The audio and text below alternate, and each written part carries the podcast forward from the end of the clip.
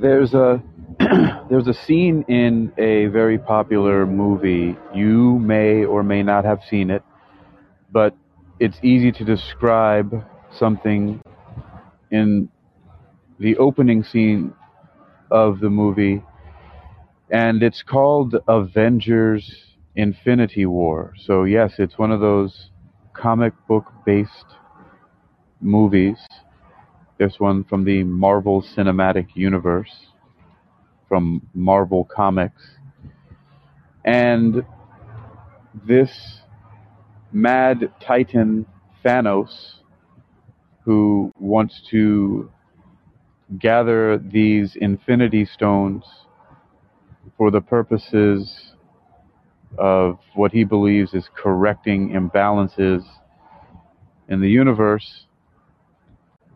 He beats the crap out of the Incredible Hulk, who is one of the most powerful of the Avengers, next to Thor. But he makes very quick work of the Hulk. And as the Hulk is lying unconscious, another main character in these, well, in this Marvel Cinematic Universe, but also just in European and now, you know, global folklore, is a character Heimdall.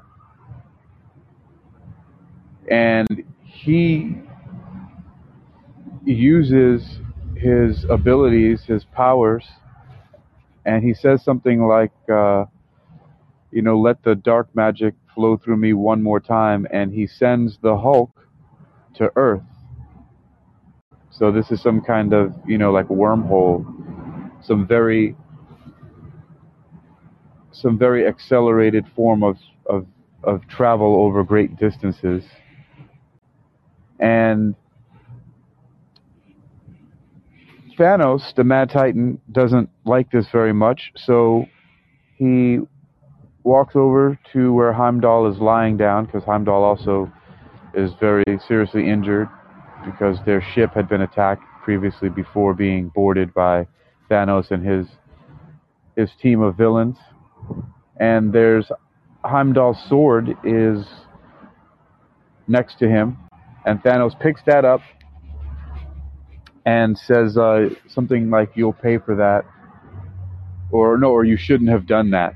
Talking to Heimdall about you know sending the Hulk to Earth, which is you know saving his life, and then he plunges the sword into the heart of Heimdall, who, as he's about to do it, it doesn't happen immediately, but it's very obvious he, to everyone that that's what he's going to do. Heimdall does not beg, he does not whimper, he does not cry. He simply grits his teeth and stares in defiance into the eyes of Thanos as his heart is pierced by the sword. Now, I understand, of course, and we should all understand that I am telling you a story from, uh, uh, you know, from fiction, science fiction, from a comic book, and a cinematic adaptation. But something I previously talked about, which is just as amazing, is about how we can train any behavior into our being. And just that this Heimdall, he knew how to die with dignity. And it's basically, if we possibly can, it's, it's by everything that we do in life with dignity. And one of the only ways that I know to achieve that is through persistent, consistent, hard work. Of course, I've experienced some downtimes, but my my normal or what is statistically most frequent for me is to always be in some type of self improvement mode. And interestingly, that's what it takes in order to get to very high levels of, dare I say, mastery in anything that we do in our lives. I feel like the entire purpose of martial arts, which is my entire life, and so therefore the purpose of my entire life is to die with dignity. And the only way that I can do that is by living a dignified life, which for me has been very difficult, but not impossible. Because most of the time, I behave with dignity. Even when I don't feel very dignified or worth anything at all. You see, I believe that even monsters can do good in this world. That it's not what we're feeling inside, it's our behavior that makes up what we are. In reality.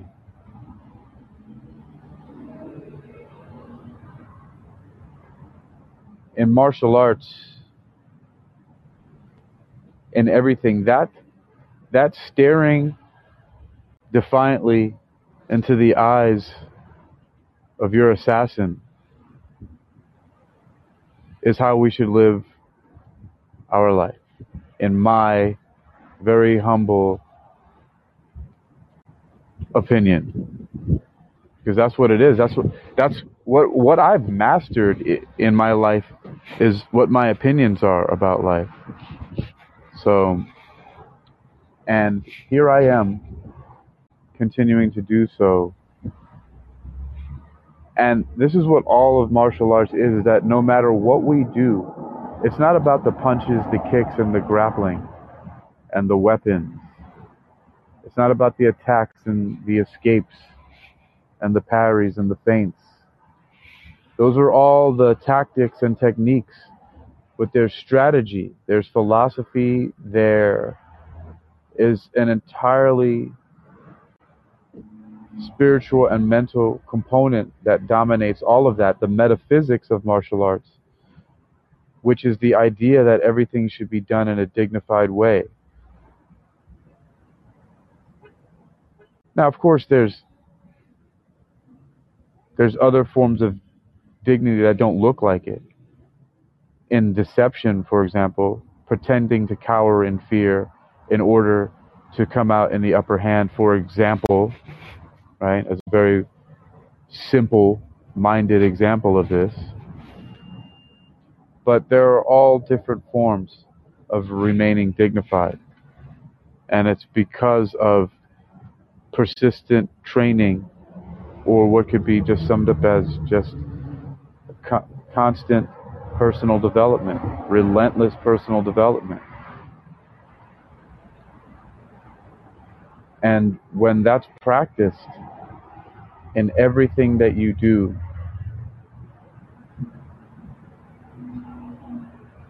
martial arts becomes just an extension of that dignity.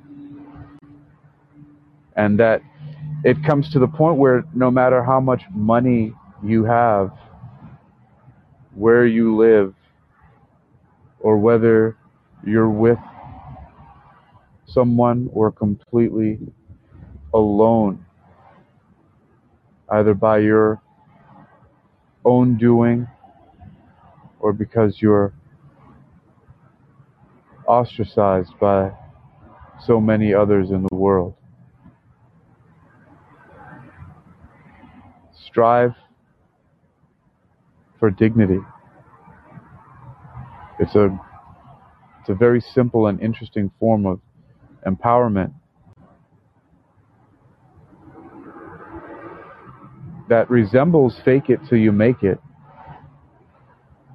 But when you really practice it and you understand these breathing techniques and exercises about how really to get your emotions and the way that your body physically operates under as much control as you possibly can, being the best that you possibly can be for yourself by just practicing that every single day.